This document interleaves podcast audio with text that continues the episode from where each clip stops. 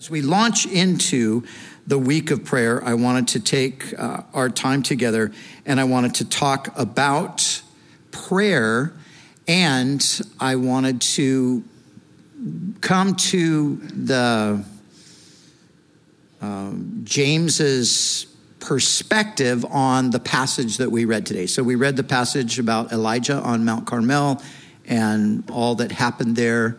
Uh, Elijah had uh, declared to Ahab the king that there would be no rain uh, on the land unless he said there would be rain. And, and it was going to be a three and a half year drought, and it was.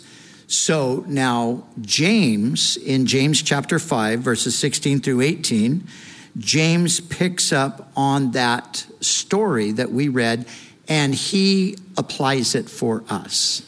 And so let me read to you what he said in uh, James 5 16b through 18. It says this For the effective, fervent prayer of a righteous person avails much. Elijah was a man with a nature like ours, and he prayed earnestly that it would not rain, and it did not rain on the land for three years and six months. And he prayed again, and the heavens gave rain, and the earth produced its fruit. And so that's what we want to do today. We want to look at the, the text here. We want to talk about uh, prayer, and we want to also talk a little bit about fasting as we enter into this week. I want to encourage us uh, in regard to prayer because prayer is seriously the most amazing opportunity that we have as the people of God. We, we actually have direct access to the, the throne of heaven. We have direct access to the ruler of the universe. And we, we are bid by him to come and to seek him in prayer. So we have this amazing privilege of prayer. And we want to talk a little bit about it today and just, you know, remind ourselves of what a wonderful thing it is that we have this, this opportunity to pray. So, in a moment, we're going to look at um, the, the terms that are used here fervent prayer, earnest prayer, and uh, effective uh, prayer. And so, before we do that, though, I want to read to us a few quotes uh, regarding prayer. And uh, the first quote, I'm going to go back to the uh, the late fourth or early fifth century, and then to the uh, mid 1800s, uh, and then a more recent quote. So I want to start with a quote from Chrysostom. And I, whenever I teach on prayer, normally I share this quote because it's such a fascinating and amazing uh, perspective on prayer. So let me read it to you. It says this The potency of prayer now, let me just frame this for a second. I want you to think about this is this is coming at a time in history when the church had little little to no you know power in in a sense. The church had for many many uh, years been a, a persecuted minority, and this is the the understanding of prayer coming from this man who lived uh, during that time. He said, The potency of prayer has subdued the strength of fire, it has bridled the rage of lions, hushed anarchy to rest, extinguished wars, appeased the elements, expelled demons, burst the chains of death, expanded the gates of heaven, alleviated disease, repelled fraud, rescued cities from destruction. Prayer is an all efficient armory a treasure undiminished, a mine which is never exhausted, a sky unclouded, a heaven unruffled by the storm. It is the root, the fountain, the mother of a thousand blessings. So let that sink down. I mean, what he is basically saying is all of these things were uh, addressed and, and dealt with and overcome through prayer. That's how it happened.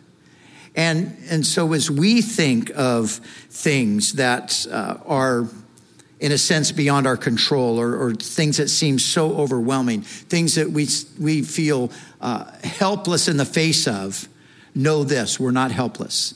We have the potency of prayer. Uh, quoting now from E.M. Bounds, E.M. Bounds wrote much on prayer. He lived uh, in the 1800s. He uh, was actually a chaplain for the Confederate Army in uh, the Civil War. And uh, he said this He said, God is vitally concerned that we should pray. People are bettered by prayer, and the world is bettered by praying. God does his best work for the world through prayer. God's greatest glory and mankind's highest good are secured by prayer. Prayer forms the godliest men and women and makes the godliest world.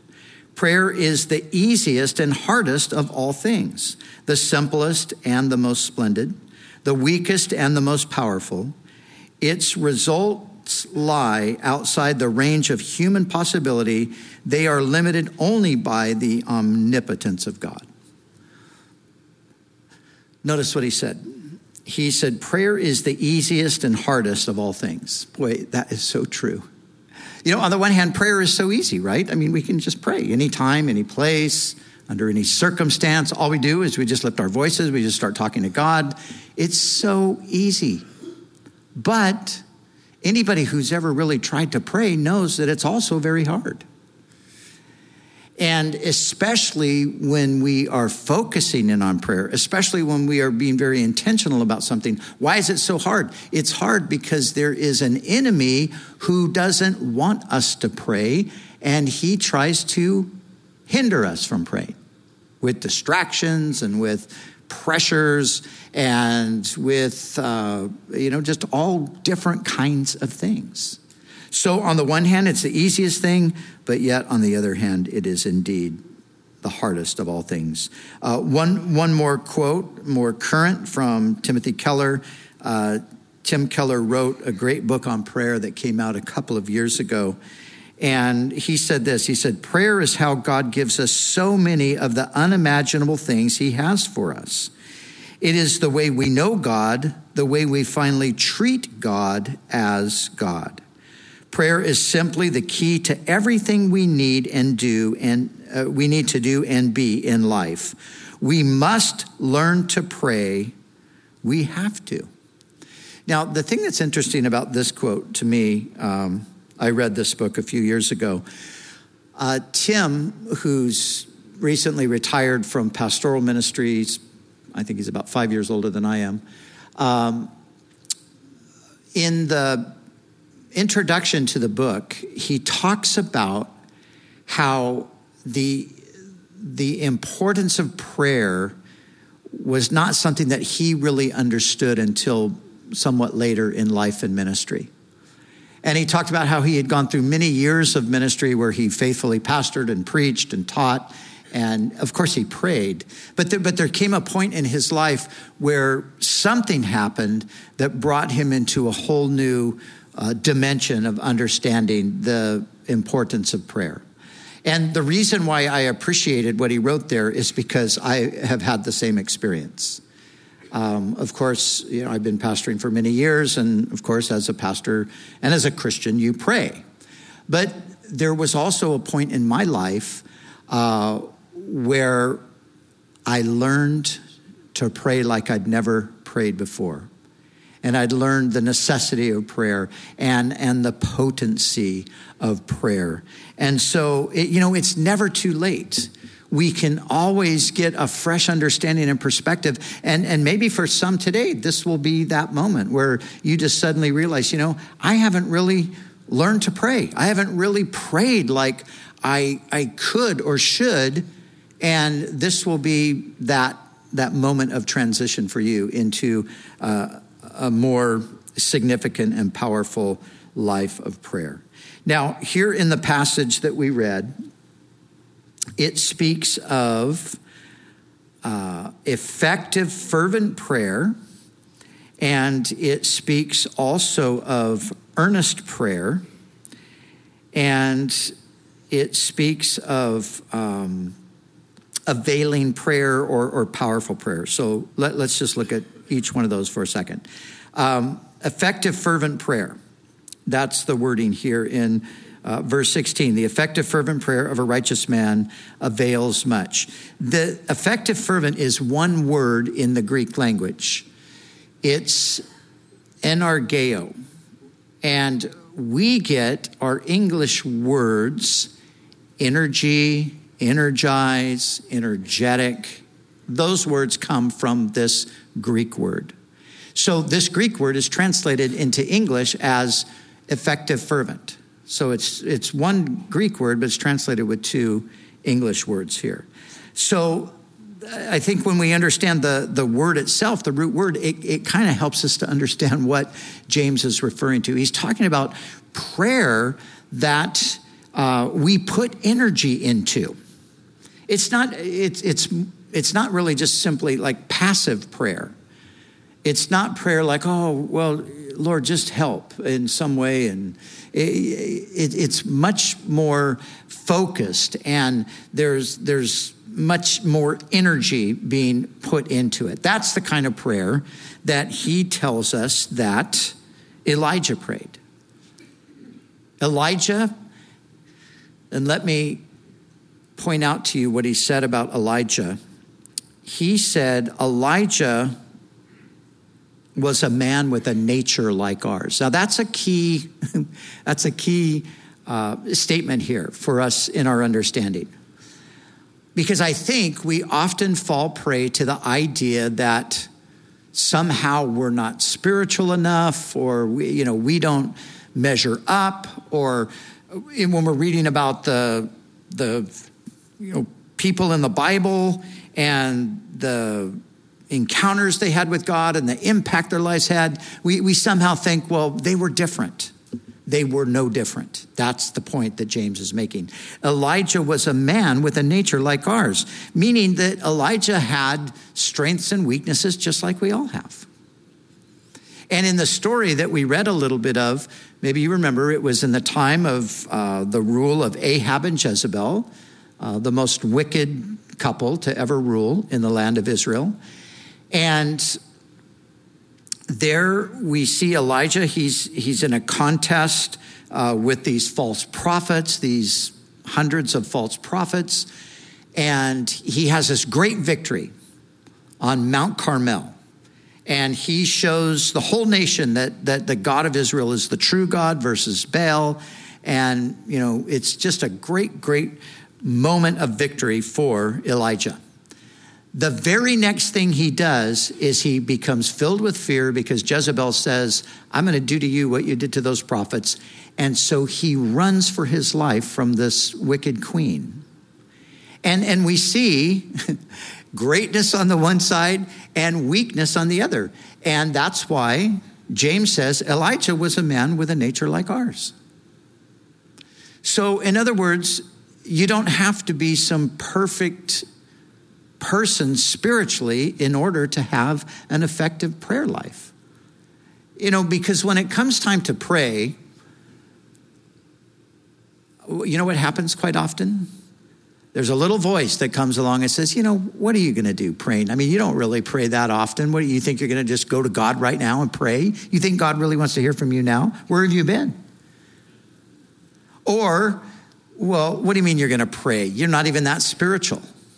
Or what about this you know, this past week, didn't you say this to that person? Or didn't you think this about that person? Or, you know, the enemy will come up with all kinds of reasons why you are unqualified to really pray and expect anything from God. Because after all, you're just, uh, you're just a weak human being. James wants you to know that that does not disqualify you because that's exactly what Elijah was. He was a man with a nature just like ours. But what did he do? He prayed, it says, earnestly. So Elijah prayed earnestly. The, the word earnestly, it refers to a, a seriousness and an intentionality.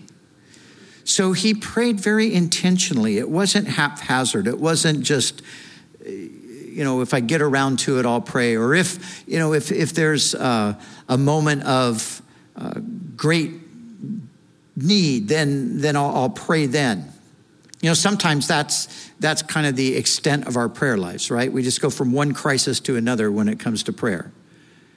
And we enter a crisis and we cry out to God and we pray, and then the crisis passes, and then we stop praying. And then another crisis comes along. Oh, God, help. I promise, Lord, if you get me out of this, I, I will pray after this. I'll keep praying. And the Lord gets us out, and then we don't do it. Sometimes that's, that's just the way we do things as people. But what's being described here is something that's not like that. Elijah is very intentional about his prayers. He's very serious when it comes to prayer. And this is something that we all need to take away. We need to have intentionality about prayer. We need to have seriousness about prayer.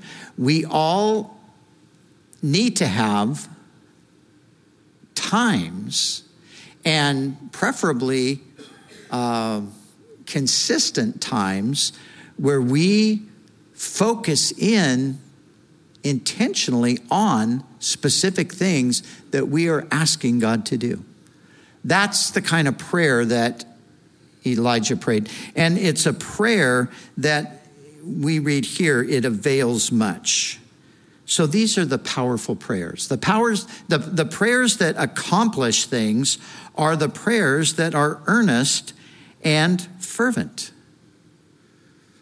Now, thank God in his amazing mercy, you know, he will, he will answer our prayers even when we're not praying like this. I mean, I've had many prayers that have been answered that have been less than uh, fervent and earnest. They've been more just like a, a cry out for help. And God's so good that He does that.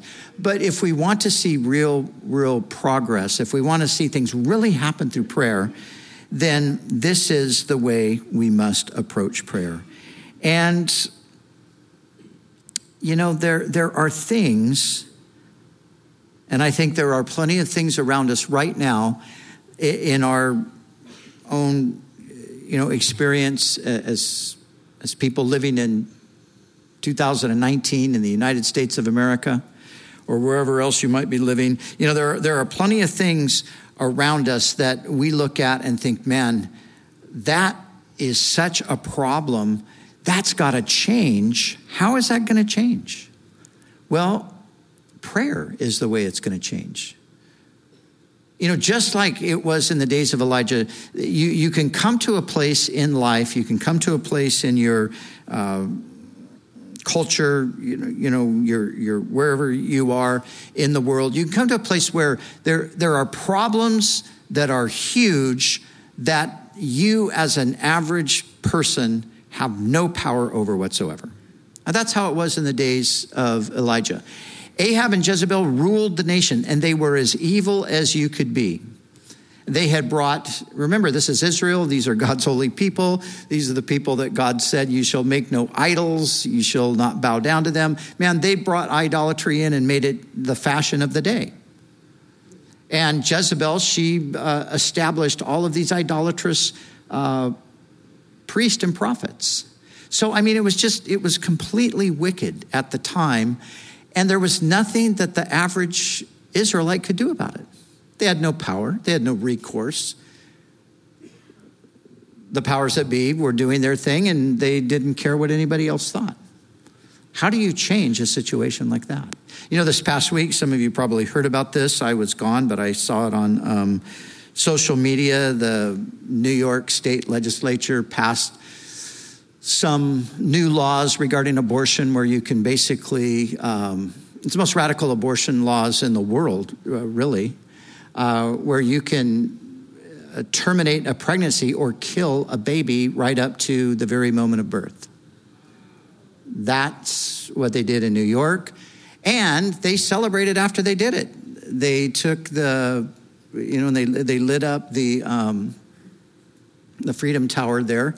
Um, they they lit it up in in pink to celebrate this thing that reproductive rights is what they're celebrating, but the other other side of that is the death of children.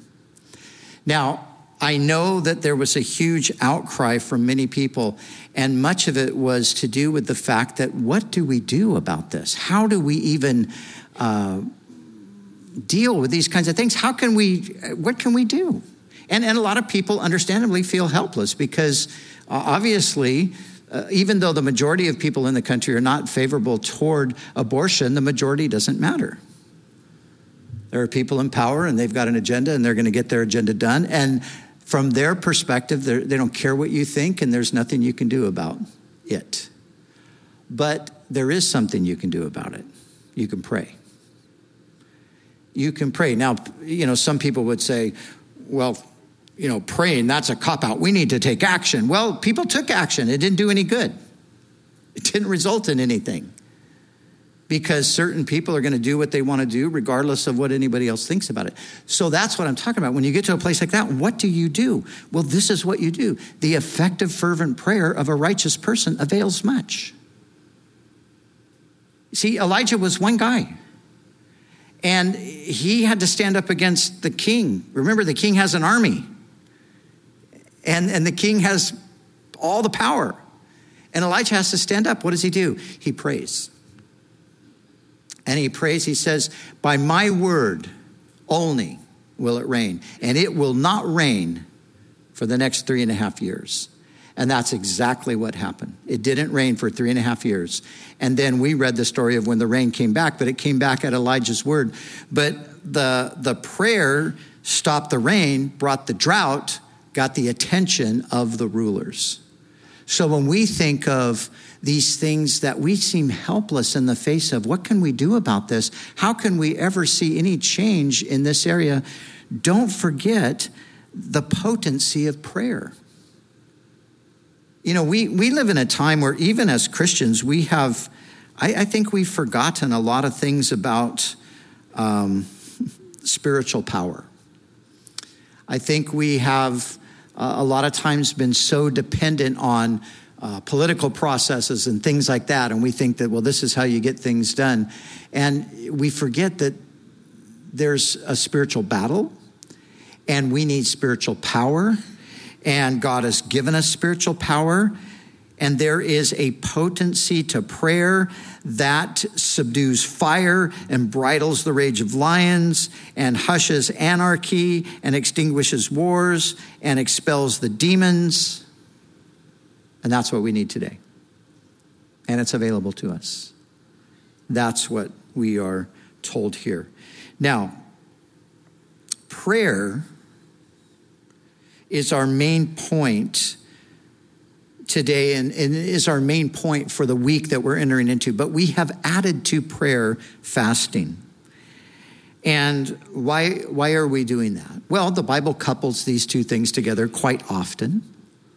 It talks much more about prayer than it does about fasting, but there are times when the two are coupled together. Uh, in the Old Testament, you have about 24 references to fasting and prayer, and in the New Testament, you have about 10 references. And we've coupled these two things together because we found by our own experience that when we included fasting in our week of prayer, that it, it changed the dynamic in our week of prayer. Uh, what does fasting do? Well, one of the things it does is it liberates us from distraction. Because one of the things that happens when you go to pray is you get distracted.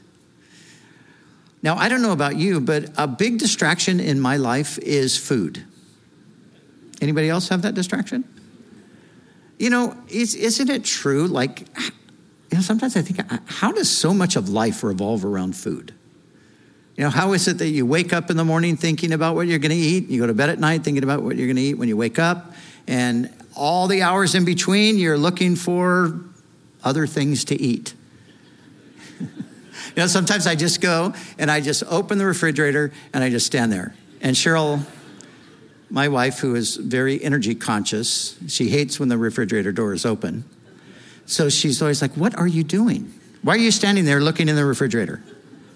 I don't know. Are you hungry? She says to me. No, not really. but I just wondered if there was anything to eat in here. Isn't it true that that's, that's kind of how our lives are? I'm so glad to come back from this trip so I could stop eating and enter into this week of fasting. But it's true. It's just these are these are uh, things that can distract us. Now, obviously, we need to eat, right? But we don't need to eat all the time, and we don't need to eat as much as we eat, probably.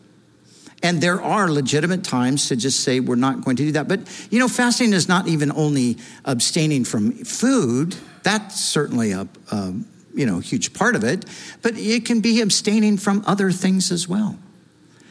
Because as I said, it's uh, you you combine fasting with prayer so you can focus, so you're not distracted. We have plenty of other things that distract us, don't we? So your fast might it might include abstinence from food, but you might say, well, you know what? I'm just, I'm going to turn the TV off for the week. And, um, you know, that, that, that's going to be my fast. Uh, you might be addicted to social media, and you might say, uh, you know, I'm, I'm not going to, I'm going to abstain from that this week because it, it's a distraction. So, so that's what fasting is. Now, fasting in the Old Testament, it was connected to repentance, um, cries for mercy during national calamity, and a quest for fresh revelation from God. So, whenever you find these different uh, examples of fasting, or even God at times would command the people to fast for these reasons, this is what would be behind it. Uh, in the New Testament, fasting is seen mainly uh, with times of seeking wisdom, direction, and power from God for the advancing of the kingdom of Christ. So it's a it's like a two-pronged attack when we pray and fast together when we put those two things together. Now, uh, whenever we talk about fasting, a lot of times, you know, there's questions that arise. Well, you know, how do you do that, or what should I do, or what shouldn't I do? And and here's the interesting thing: um, the Bible has a variety of different types and lengths of fast. So there's no one size fits all when it comes to fasting. And because there's variety in the scriptures, you know, you could actually just take examples from the Bible and say, well, I'm going to do a fast like this. Or you realize that there's a, a certain amount of uh, freedom for you to uh, put together something that will accommodate you, that will work for you. But let me give you a few examples. So uh, there's in, in, scripture, we have uh, total abstinence from both food and water. Now, I certainly don't recommend that one. Um, Moses did that for 40 days. He was supernaturally sustained, obviously, because you can't live with, without water for 40 days. Uh, but Esther and Paul did uh, something, Saul, before he was Paul, um, did something like on a, I think, a three day or a, a basis. Uh, but then Jesus fasted, he abstained from food for 40 days. And that's recorded for us in uh, the Gospels Matthew, Mark, and Luke. And then um, we also have an example of a fast in Daniel chapter 1. And this was a partial fast. Daniel and his friends, uh, they were taken away to Babylon. They were being groomed by the Babylonian king and they decided they were not going to eat from the king's delicacies. Instead, they were going to uh, be on a diet of water and vegetables um, for 10 days. And so that would be their fast, a 10 day fast with water and vegetables. So, my point is simply this there's, there's freedom for you to uh, put something together that is manageable for you. So it might be um, you're going to only have two meals a day instead of three, or you're going to have one meal a day, or you're going to take a whole day and not have any food. And, you know, so again, there, there's freedom there. But I would encourage you, whether it's food or entertainment or whatever, I would encourage you to take advantage of the week and to put something aside that would normally distract you and to focus your attention on prayer. And, you know, we, we want to pray for the church, and that's what we're going to do as we're here. We want to pray for the world. Uh, we want to pray for each other. But, you know, I would imagine that in all of our lives, there are things that are personal that need prayer. And this would be a great time for you to say, Lord, this week I want to pray for this thing. I want to pray for this person. I want to pray for this child or this sibling or this friend or, or you know, whatever the case might be. So, focus. Remember, our, our primary objective is prayer. Fasting is a component, but our primary objective is prayer. And so focus this week on your spiritual life, on the life of the church, and pray that God will pour his spirit upon his church in these days. Oh, how we need a, a fresh outpouring of the Spirit of God. We desperately need um, another move of the Spirit. Um, in, in, the history of our country, we have uh, the Great Awakening and the Second Great Awakening, and we've had other, um, I think, awakenings since then. But an awakening is a time when the Spirit of God is moving in the culture in such a way that people are being convicted of sin and they're, they're looking for the Savior. They're turning to Christ. And it's something that God is doing. It's a supernatural thing. Oh, we need that. Uh, we need to see that in our day. Desperately need to see that, don't we? Um, let me share just a few quotes with you from these kinds of experiences from the past. Uh, John Wesley wrote back in his day, the 1700s, he said the, the fast day was glorious. He was in London at the time, uh, such as London has scarce seen. Every church in the city was more than full. Surely God hears prayer, and there will be yet a lengthening of our tranquility.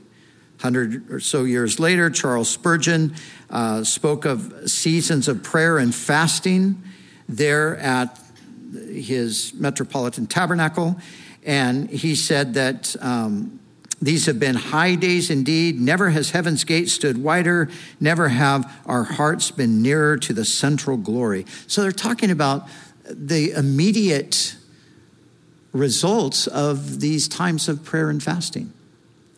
That they would sense a fresh moving of the Spirit of God. Henry Blackaby, more recently, he said this He said, All revivals begin and continues, all revival begins and continues in the prayer meeting.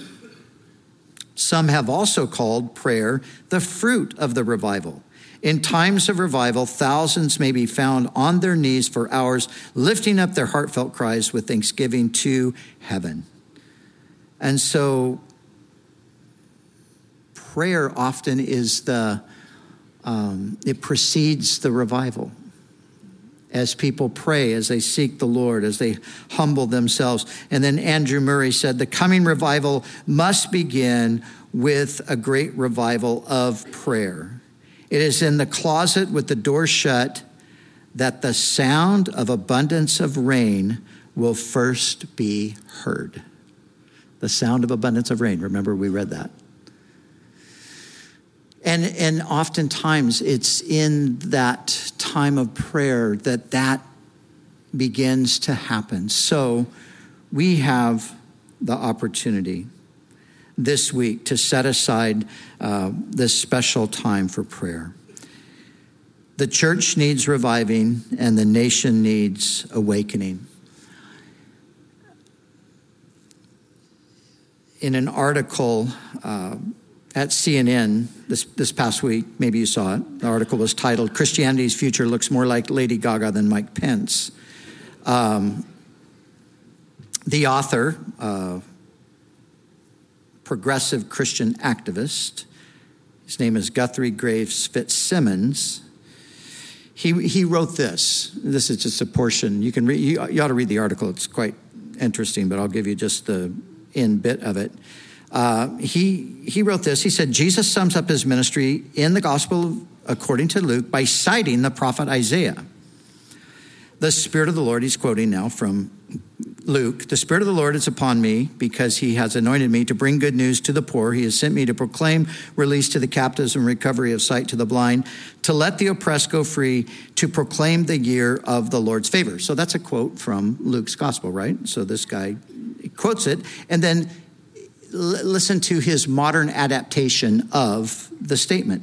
A modern adaptation might be Jesus announces his support for democratic socialism and dedicates his ministry to the little monsters, Lady Gaga's term for the outcast and vulnerable among whom she ministers.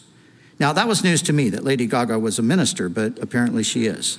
Uh, and now he refers to uh, Ocasio Cortez. This is the young 30 year old woman who uh, was elected into the uh, Congress, New York uh, congresswoman uh, who came in as a socialist.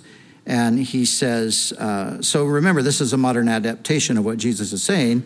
Uh, Ocasio Cortez is flipping tables in Congress like Jesus did in the temple and proclaiming a radical vision for economic and social fairness. They are good and faithful servants in the language of Jesus. Now, this guy is, I think, a little bit misguided uh, in his perspective on things. But why am I even reading that? I'm, I'm reading that to just show you that, you know, this is the kind of stuff that is more and more being uh, announced in the culture. And this is the kind of stuff that, that shows us. Now, again, this person, you know, is identified as this is a, a progressive Christian, and, and he's saying that the way in the future is, you know, we, you, you probably heard, I, again, I was out of the country, but I did hear uh, that the Pences, uh, Mike Pence's wife, Mike Pence is the vice president, right? His wife uh, teaches at a Christian school, and she was then demonized because she teaches at an anti-LGBT establishment, and you know all of this kind of stuff was swirling around in the culture. And so, you know, she's bad, and somebody did a hashtag expose Christian schools. They want to tell everybody that Christian schools are really bastions of hate and all of that crazy kind of stuff. So, so that's the that's the culture we're in. That's where we're at today. What do we do about it? Well, you can go to the, you know, you can go to the polls when there's an election. That doesn't seem to help a whole lot. But, you know, we should do it. But if that's all we can do, oh boy, we're sunk. But it's not all we can do. You know what we can do? We can pray. We can pray. And you know, when I heard that whole thing uh, with the abortion situation in New York, and how grievous that is. And I saw all the responses on Twitter and, and all of that. I thought, you know, we're, we're, we're nobody's probably going to ever overturn Roe versus Wade or you know any of that stuff. So so what do we do? Well, if God pours out His Spirit in a very extraordinary way, you know what happens? Um, the abortion business just it just ceases because nobody wants to kill their baby because their heart's been changed. And they realize God changes people from the inside out. And so you could, you could shut down abortion clinics not by picketing, but by they just don't have any business because people want to keep their kids. Or people, you know, aren't having children out of wedlock or whatever the case might be. God, when He pours out His Spirit, you know what happens? all of these social ills and problems just get cleared up naturally because the heart of a person changes. And the things that they previously were doing, they are no longer doing. And so we have the power. And so, as Tim Keller said, we must learn to pray. We have to. We have to. Because nobody else is going to do it. We have to do it. We have to learn to pray. More things are accomplished by prayer than this world could ever dream of. And we, of all people, should know that and we should be experiencing that. And so that's what I want to say as we head into this week. But I do want to add just this one thing. As much as I want to see this, you know, a work of God's Spirit, an outpouring, people coming to Christ, of course, we want to see all of that. But let's not forget that, that God wants to bless his people as well. You know, sometimes I think we can get so preoccupied with saving the world, we forget about the people that are already saved that God wants to bless. As I was preaching in Australia last week, a lady came up to me afterwards and she wanted to talk to me about her daughter who's battled with some mental illness. And she wanted to ask me to pray for her, and I did.